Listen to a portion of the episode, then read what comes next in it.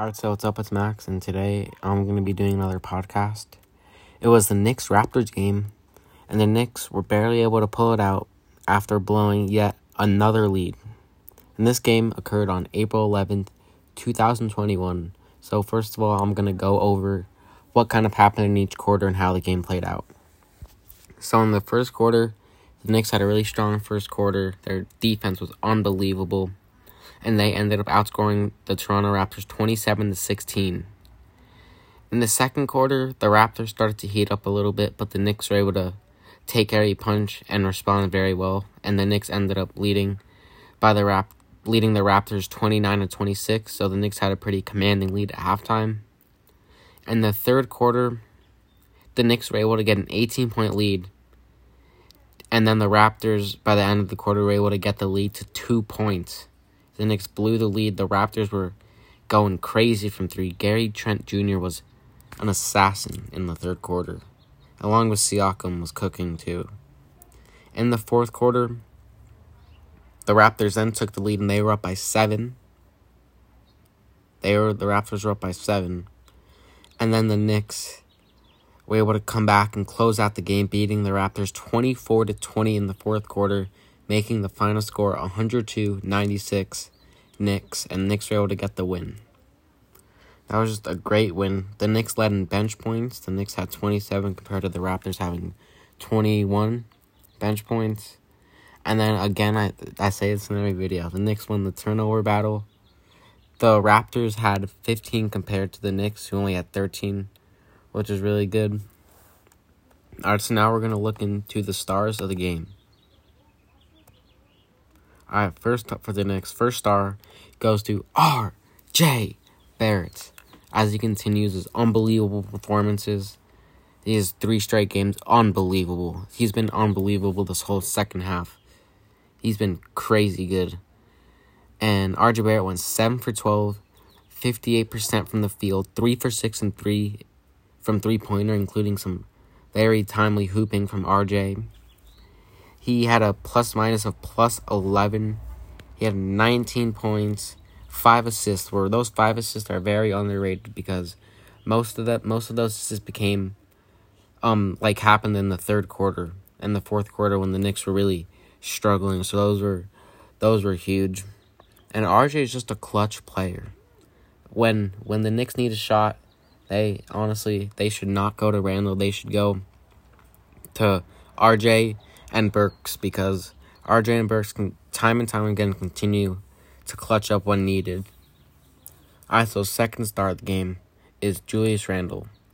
Julius Randle shot 7 for 19, didn't shoot particularly well, especially from 3, went 1 for 8. But a plus, he did go 11 from 11 from the line, and he did make some clutch free throws at the end, which was good. He had a plus minus, a plus 11, 26 points. He did have 5 turnovers, which wasn't good, and those occurred in the third quarter, of course, when the Knicks blew their huge 18 point lead. He had eight rebounds, five assists, and he did have that assist to RJ Barrett to knock down that game closing three. Next up, third star of the game goes to Nerlens Noel. Nerlens Noel played unbelievable um in the game. He went 4 for 7, 57.1%. He had 9 points, he had a plus minus of plus seven. He had four blocks, which was huge. He had 13 boards. Knicks were really struggling rebounding, and he really came up big in that game, getting boards.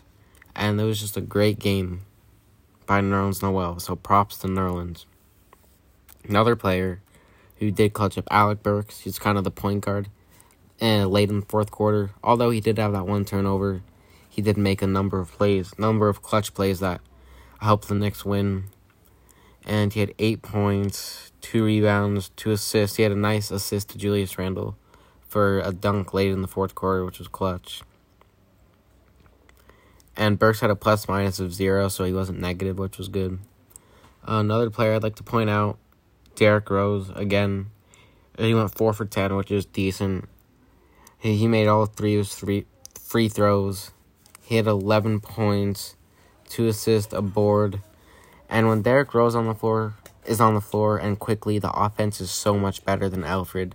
Alfred's mainly a defensive point guard like Alfred, Alfred Payton and Frank Ntilikina are basically the same players, and I believe the Knicks should play Frank because he's younger and they invested a draft pick in him instead of um, playing Alfred Payton. But just the offensive skill Quickley and Rose have when they're on the floor, and it allows for more spacing. And teams can't really play zone because Quickley will shoot him out of it, and Rose will Rose, Rose will like find people open. He's a great passer, and yeah, that's I just love those two off the bench. They're really good, and our future matchup is actually today against the Lakers, and I predict I predict the Knicks to win this one because the Lakers are shorthanded. They don't have LeBron, AD. They might not have Kuz. Like, we're basically playing the Cavs because of Andre Drummond. That's basically the Cavaliers, and we went two of three against the Cavs. So I think the Knicks have great chance as long as R.J. Barrett, Julius Randle, Derrick Rose, Reggie Bullock, all our Alec Burks, all our guys continue to play well. I certainly think we can win this game and get back to one over 500. Let's go. That's it. I'm out. Peace.